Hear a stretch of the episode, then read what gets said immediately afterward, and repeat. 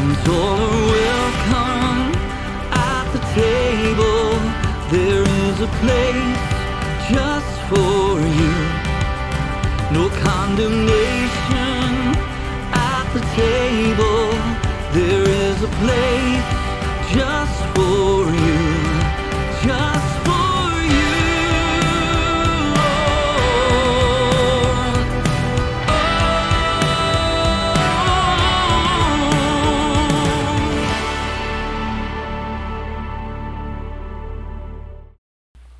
So, my family has been watching the weather forecast for 10 days.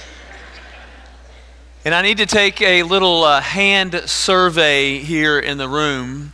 How many of you are hoping that it looks like this tomorrow morning and it's white? How many of you are hoping for snow? So, yes, no, raise your hand. There's the yes, noers. How many of you are are like no snow? No, no snow? What, what's like half and half? It's, it's, how, how can a group of people be so divided and together in one room? Here's, here's a photo of, of what maybe uh, some of us are hoping it will look like. Our family, actually, I'm playing our hand right now, showing you our hand. We are actually hoping for snow, but not the snow to last for a long time, just for enough to get down the hill a few times on the sled, and then it can melt away. With snow comes cold. Uh, Some of you actually have uh, said, Yes, I'll help out in the meow, which is what McKinney calls their cold weather shelter that we sometimes get to host uh, and say, Yeah, thank you for doing that. Uh, with cold also comes something else that our fire. We like fire in our house. Now, our, our house, I'm sad, does not have a real fireplace. This is my parents' fireplace. I actually asked them to take a picture of it yesterday. My dad said he spent time last week, they live in East Texas, gathering firewood in case they lose electricity. They could use the fire to eat, heat the house. Now, why would he gather firewood? Do you think it would work just to have a log and put it in the fireplace? Would the log last all weekend alone? No, in fact, if, if a log alone does not make a fire, you might say it's not good for logs to be alone. Uh, this is my attempted transition from the cold weather to our table here right now. This is what I'm doing. We like to come around the fire as a family, and it's kind of a bonding moment for us to be around the fire together and to be together while we watch the logs together. One of the ways you put out a fire, you know this, is separating the logs. It's not good for logs to be alone. In our world today, uh, there have been a lot written actually about this of late. Uh, here's a very recent article. This was Christmas Eve a few weeks ago. USA Today released an article that they titled Americans Are Lonely and It's Killing Them. How the U.S. can combat this new epidemic.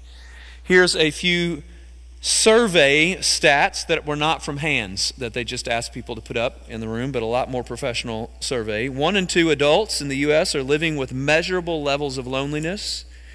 It's most extreme on the older and younger ends, and so older end, 50 to 80 year olds, loneliness. I, it's hard for me to say 50 to 80 is older because I'm getting close for the record, but here we go. That grew from 27% that considered themselves lonely in 2018 to 56% in 2020. Now, you might note 2020 is when the epidemic came.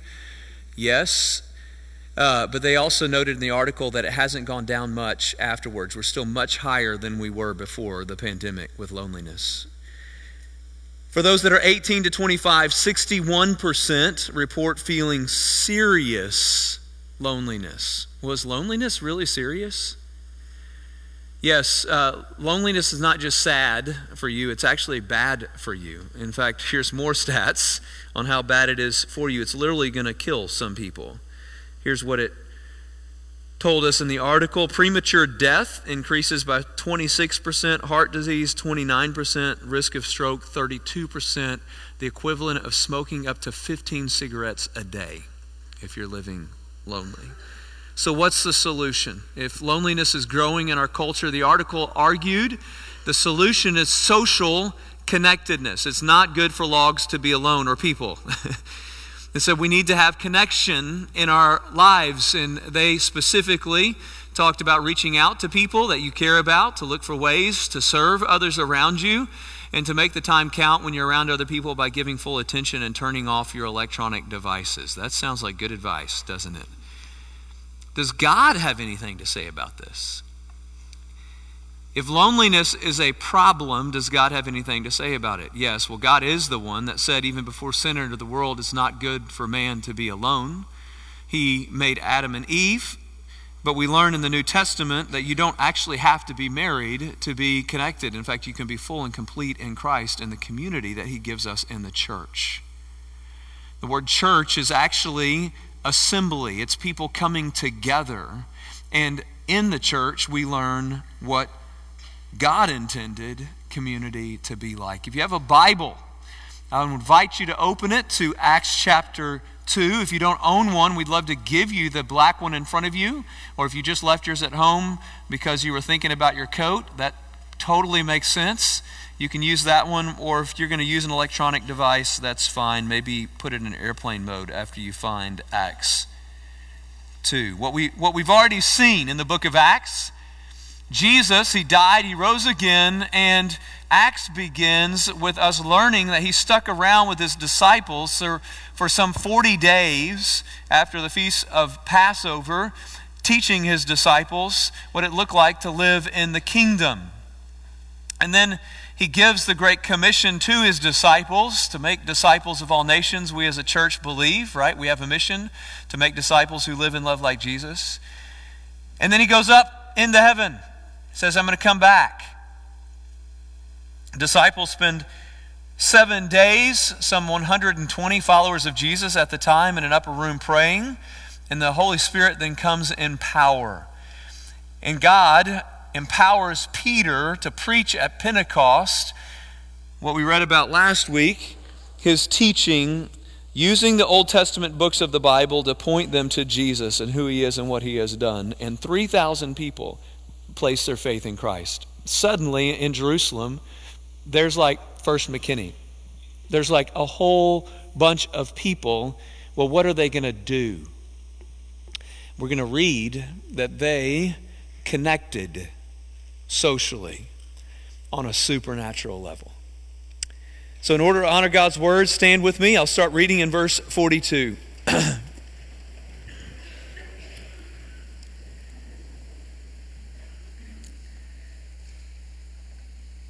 And they devoted themselves to the apostles' teaching and the fellowship, to the breaking of bread and the prayers. And awe came upon every soul, and many wonders and signs were being done through the apostles. And all who believed were together and had all things in common. And they were selling their possessions and belongings and distributing the proceeds to all as any had need.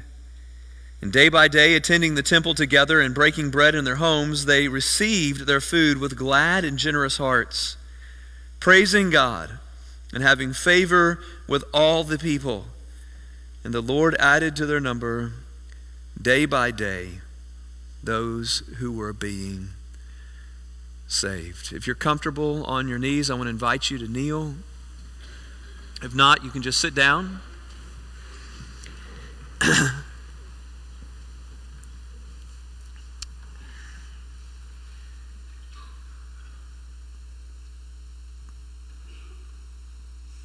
Maybe in the room you feel alone.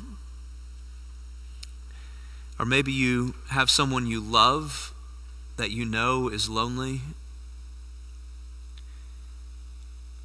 maybe you wouldn't describe it that way, but you would like to go deeper in the community you're part of right now, whatever group that is.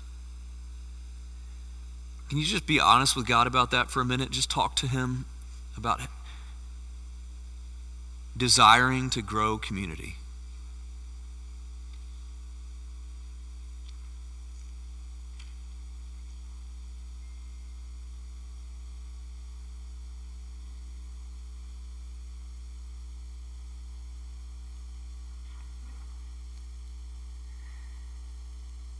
And we see Acts 2, uh, Peter's sermon was empowered by the Spirit after people prayed.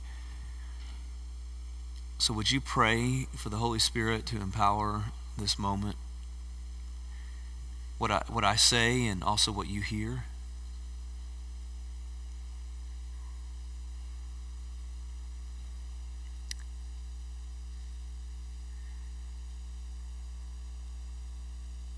Oh, Heavenly Father God, Abba, I speak through your Spirit to your children and glorify your Son. In Jesus' name, amen.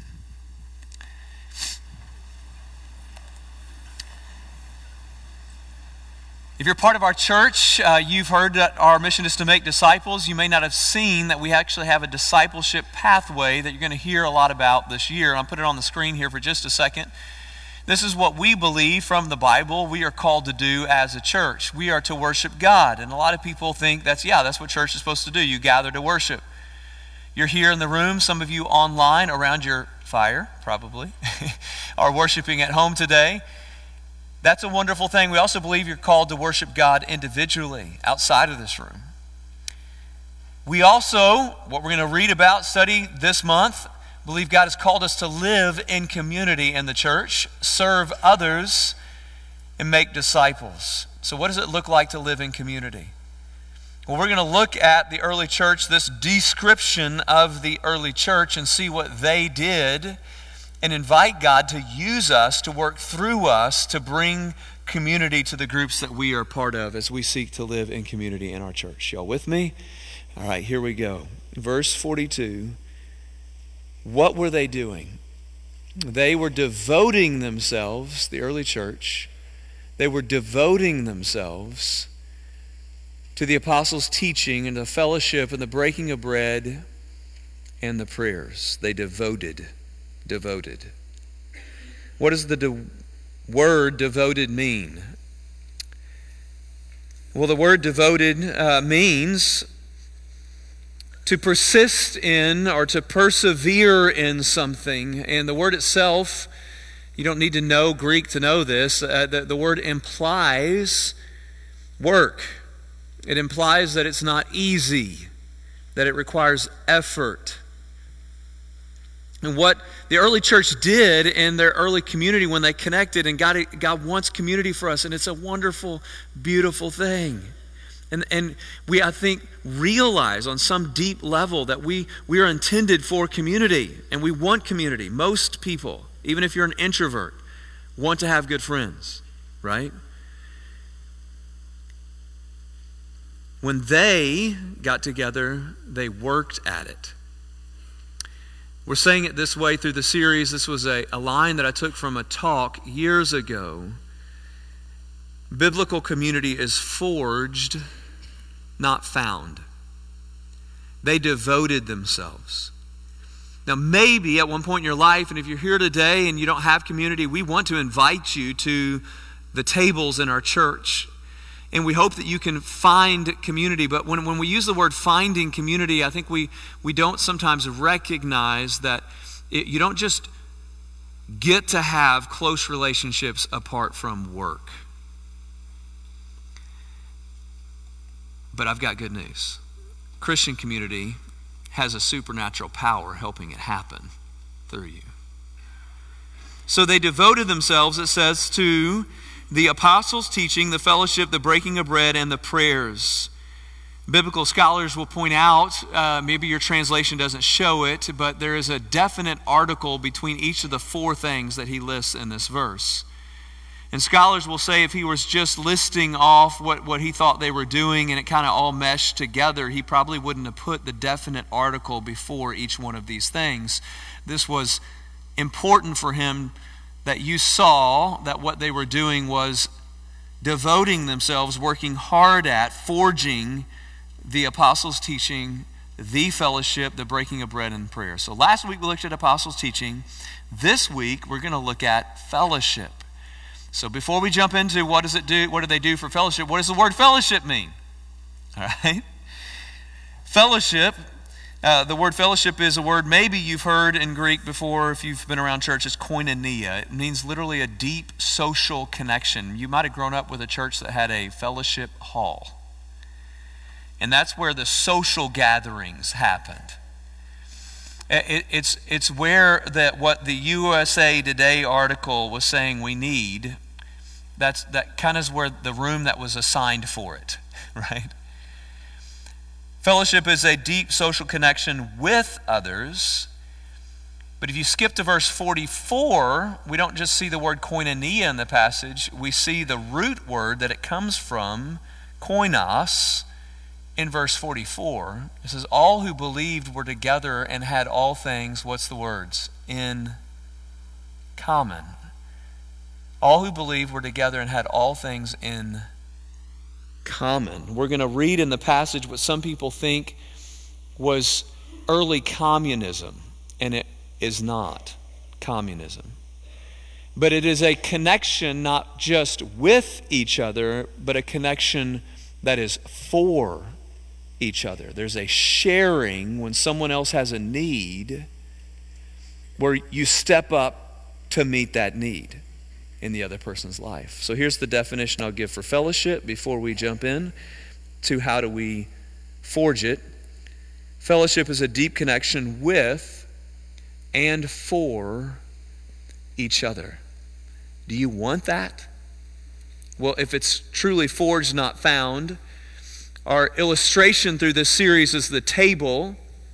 Started today with firewood the logs at the table are really the chairs, right? There's only one chair. You don't have community. It doesn't work. You need to have the other chairs around the table. But if, if you want to be part of community, you need to be part of helping make the community happen, to, to work at it, to forge the community that you're in. And so we're using the illustration of serving the table, to, to set the table. And so here we go, setting the table for fellowship. First thing we're going to see in the passage, if you want to be part of helping forge community, set the table for community in your groups, fellowship. You need to connect to the cook. if, if you want, in the groups that you are part of, and there are a lot of different groups in the church, uh, if you want to be part in your men's group, in your life group, and if you want to be part in your off campus group, your on campus group, your, what does it look like for you to help make fellowship happen in your group? Connect to the cook. Well, where do we see it in the passage? Go back with me to verse 44 the verse I just read, says, All who believed were together and they had all things in common. Who was together? All who believed. Those who had connected to Jesus by grace through faith. You can back up to verse 41, the verse right before this passage, telling us what they did. It says, So those who received his words. Peter had taught on who Jesus is and what Jesus has done. That there's a real king and a real kingdom. His name is Jesus. He is the Christ, the Son of God, and is loved by his grace. Jesus lived a perfect life, died in our place for our sin, rose again, and he's coming back. You repent, believe, and follow him, you get to connect to him, be part of his kingdom now and forever. Verse 41 says it was those who received, they were connected to Jesus, the cook, they were the ones that were doing this. Verse 47, as it closes it, says, The Lord added to their number day by day those who were being saved. How are you saved? You're saved by entering into a relationship with Jesus. By, by, by grace through faith, placing your faith in what He has done, you have now access to God individually.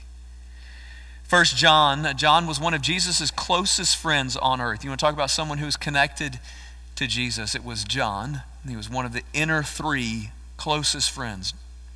He writes in First John chapter 1 that he wants to tell us who Jesus is and what he has done. Why?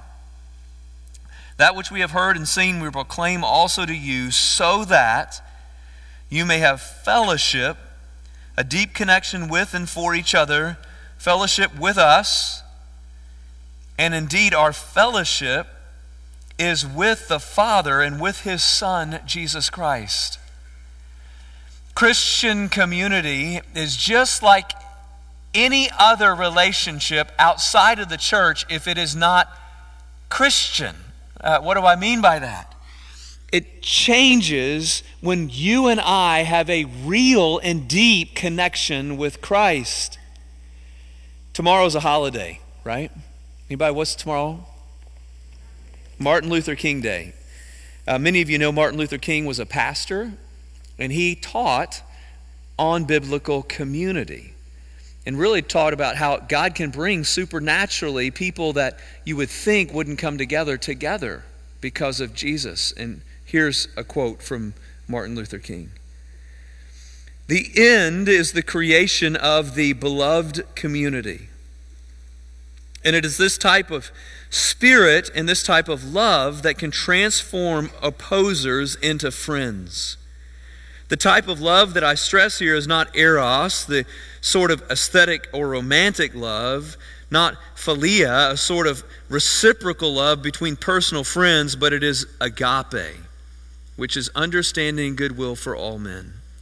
It is an overflowing love which seeks nothing in return. It is the love of God working in the lives of men. Uh, this year, I'm reading through, which many of you are doing, reading through Scripture with a, a, group of other men, and we are really trying to encourage and challenge each other to follow Christ. And I grow so much in those relationships. And this week, one of the men in my group really challenged me, eh, he encouraged me in my relationship with the cook, Jesus. And he was across the table from me, and he said, Sam, you know, there are four ways that people try to connect to God. The four ways that he listed and actually texted back and forth with him after. It's like, I'm taking notes from our conversation. I want to make sure I get these words right. Ritual, which some of you grew up in a ritualistic church. Some try to connect to God through rituals. Some try to connect to God through doctrine. Some Bible teaching churches think that, okay, the way you're going to get close to God is just by getting more in your head. Some, third, try to connect to God through rules. Uh, I'm going to get closer to God based on the what I wear, what I eat, what I say or don't say, right? Finally, there are those who can connect to God by grace through faith in a relationship. And then he just talked at the table about the New Testament and how God taught us, Jesus, God in the flesh on earth, his son, taught us to connect to God and talk to him as Abba, Father, that, that we are His children. Uh, the, confer- the constant New Testament references that now, because of Jesus and what He has done, uh, one of the things that we're, we're, we're called in the church as is we're friends with God because of Jesus. If you want to be part of setting table for fellowship, I, I, believe one of the most important things you do happens before you get to the group. Now, and that's spend time with Jesus, to connect to Jesus, to be in love with Jesus. And if you're not yet a believer, we want to invite you into our groups to hear about who Jesus is and what he has done. And as you get to know him and his love, then that love's going to flow through you to those around you. Okay? First one, connect to the cook. Second thing, sacrificially serve others at your table. I don't want to overread what was going on in the uh, early church here, but I also don't want to underread it. And so let me just read it and then we'll talk around it. Verse 45 it says, And they were selling their possessions. Notice he didn't say they were selling life insurance. They were selling their possessions. They were selling their possessions and belongings and distributing the proceeds to all as any had need. Day by day, attending the temple together, which we think was their kind of corporate worship experience, and then breaking up to break bread in their homes they received their food with, look at this radical connection of people that were selling their possessions. Any of you, would any of you struggle with selling something that you possess to give to something, give to someone else in your group? Like something you love, like selling it to help someone else in your group? These two radical words connect. They said that they were doing it with glad and generous hearts. Uh, Jesus said it's better to give than receive, and the early church was experiencing it on a radical supernatural level. You can read more about it. Another summary of what was going on in the early church happens at the end of Acts chapter 4. At the end of Acts chapter 4, they talk about this koinos, this, this fellowship that they had for each other. Notice it was not early communism. Why, why, why was it not early communism? It was not forced. It was not forced. It was not a one time event. It was happening over time as they learned of needs. They did not sell all their possessions. Uh, they were still meeting in their homes. Uh, they had possessions. We see throughout the book of Acts. They did not sell everything they had. It was not early communism. But they were motivated to do something. Y'all know tax season is coming? Aren't you glad I brought that up? Do y'all think the government is considering telling the people in the United States, hey, we're not going to actually tell you how much to give? Why don't you just pray about it? And however much you want to give back to the government, you can do that? What? No, that's not about what was going on?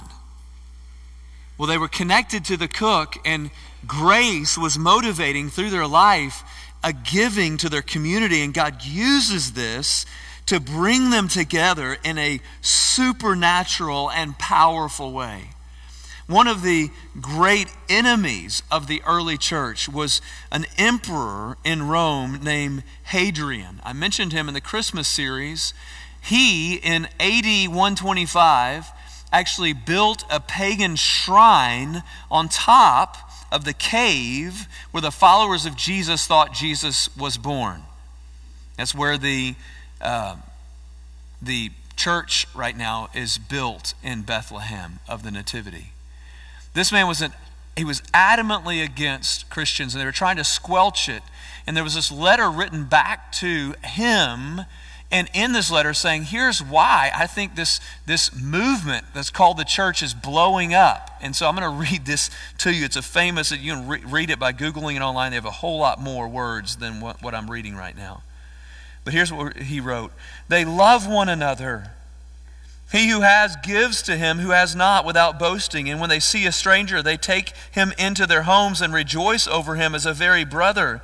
And if there's among them any that is poor and needy, if they have no spare food, they fast two or three days in order to supply to the needy their lack of food. The early church blew up. Why? There was this supernatural fellowship, a deep connection motivated by their love with Jesus and Jesus' love through them, a supernatural, deep connection with and for each other. They were sacrificially serving others at their tables. Can I meddle for a minute? And as I read these words, uh, these words were extremely convicting for me to read something similar and then try to write them out differently to read to you. Where is fellowship forged? Where do we find a deep connection with and for each other? Are you, and am I, and there definitely have been times in my life, feeling sorry for yourself because of your lack of community, rather than asserting yourself to serve in your community? Could it be that you're showing you love the idea of community more than you are showing you love the actual people in your community? How do you set the table for fellowship? Deep connection. You, you sacrifice for the good of those around you. You sacrificially serve those at your table. I believe that one of the reasons that our church has been around for 150 years is there are many groups in our church that are doing this and have done this for a long time. And I see it all the time. One of the ways I saw it this week we have a, a, man and a woman, a couple in our church, deeply loved, have been part of our church, serving in our church for years. They moved out of our church to Arkansas, and their house in McKinney had not yet sold. There were a group of men and also women helping make it happen.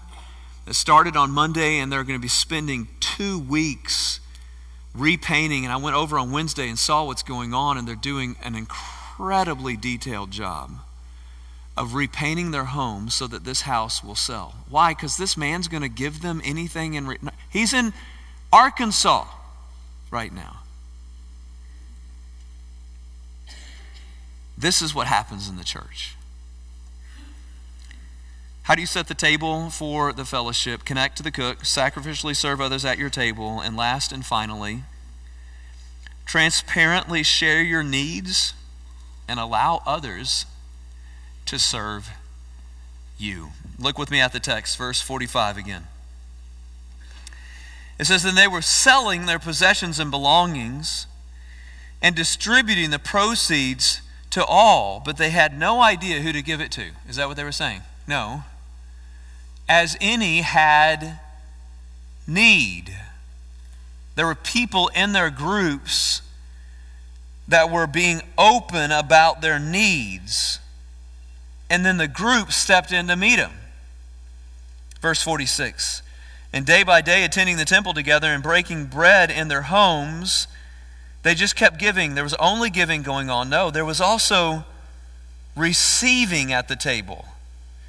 They received their food with glad and generous hearts. Uh, some of you, a few of you, uh, have already said, Yes, I'm going to step up to help meet the need of the cold people in McKinney over the next few days. And that's wonderful. Uh, in McKinney, there are people that, that financially need help so they can get food. And we have partners, and we're trying to help with that. But around us, in our church, most of the needs are not food or a heater. Uh, most of the needs around us are actually, I think, harder for us to share at times because it involves swallowing our pride and saying, I'm grieving. I'm walking through a difficult season at work in a way that I'm responding to, maybe for you, sinfully. But at the table, because of Jesus and what he has done, you can bring it to the table and be open at your table. My marriage is hurting. Uh, my, my, my child is a prodigal and running hard the other way.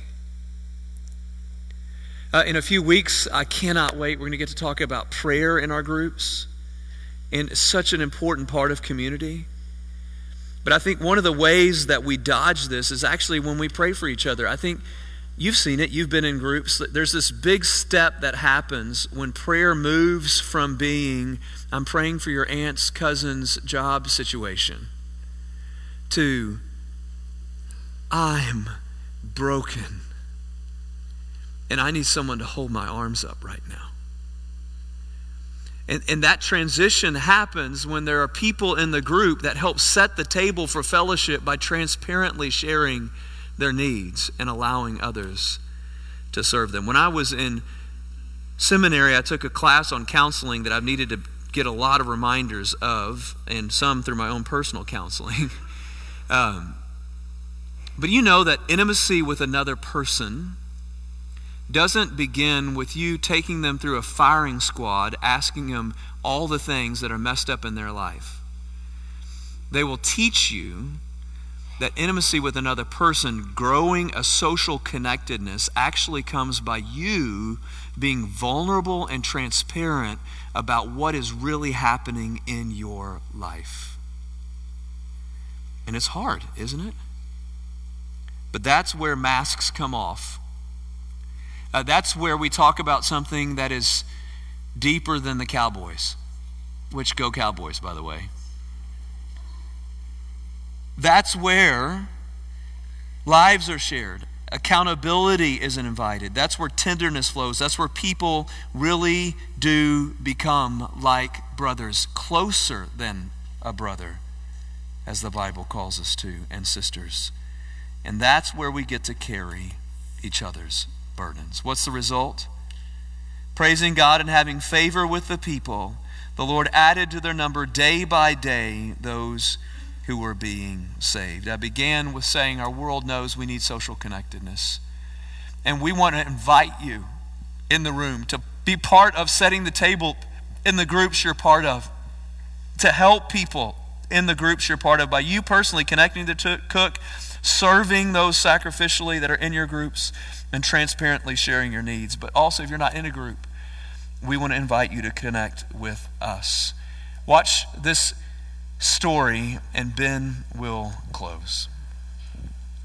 Lord, just thank you so much for how many answered prayers that you have um, taken care of and just blessed us and other members of our church and especially our new community that we've found. God, I just pray that you continue to bless us um, through that group, bless us to be a blessing, just fill us more with your Holy Spirit to grow in our relationship with you and in our discipleship with one another. God, thank you for this opportunity to get to share. We've been going to First McKinney um, since last February 2023, and uh, we joined our life group uh, beginning of August. it, it wasn't even a question of whether or not we were going to come back next week. and uh, we haven't stopped coming since then. And uh, I think it just checked all the boxes for what we were looking for for good teaching, good community, that small, big church atmosphere where you're still meeting lots of new people, but you're always seeing a lot of the same people again, too. Yeah, everyone in our group is just brand new to McKinney and uh, they're all looking for community. We went and played frisbee golf and we have parties, get togethers. Yeah, we go out to lunch pretty much every Sunday after church. Even though we're a little bit more introverted ourselves, we uh, come Halloween time, you're like, oh, that'd be really fun to do a couple's costume party. And like, you know, we have, no one's doing that. Why? Why not? Well, let's do it. We'll do it. And our group went all out. Yeah, Yeah. they did not disappoint. It was great. So we'll have to do it again next year. It was a lot of fun. Our house isn't the biggest, but we managed to fit some more chairs in. Yeah. and you cram everybody in here, and we still had a great time. Building community, it requires effort and it requires um, energy, but it's always worth it. When you open up a seat at the table for other people, that's where the Lord shows up and does amazing things. And a lot of that just requires us to be willing to open our hearts and open our lives to other people in order to do that. We have that that open classroom for those who are coming in looking for that community, because we're all uh, a part of the body of Christ looking for that, and we all have a place at the table.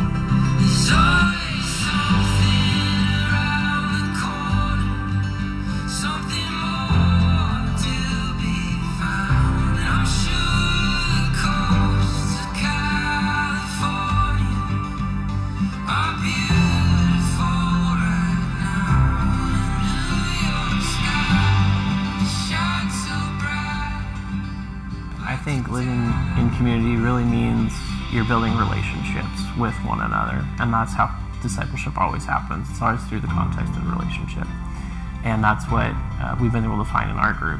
We uh, heard from Sam this idea of forging community, and how real, authentic community is not just found, but it's it's forged. And don't be afraid to open up your home to people who are oftentimes great, wonderful people. And I, yeah, I love our group and the people that we've found. Uh, it's been a huge encouragement after many years of praying to find our people. We have our people now.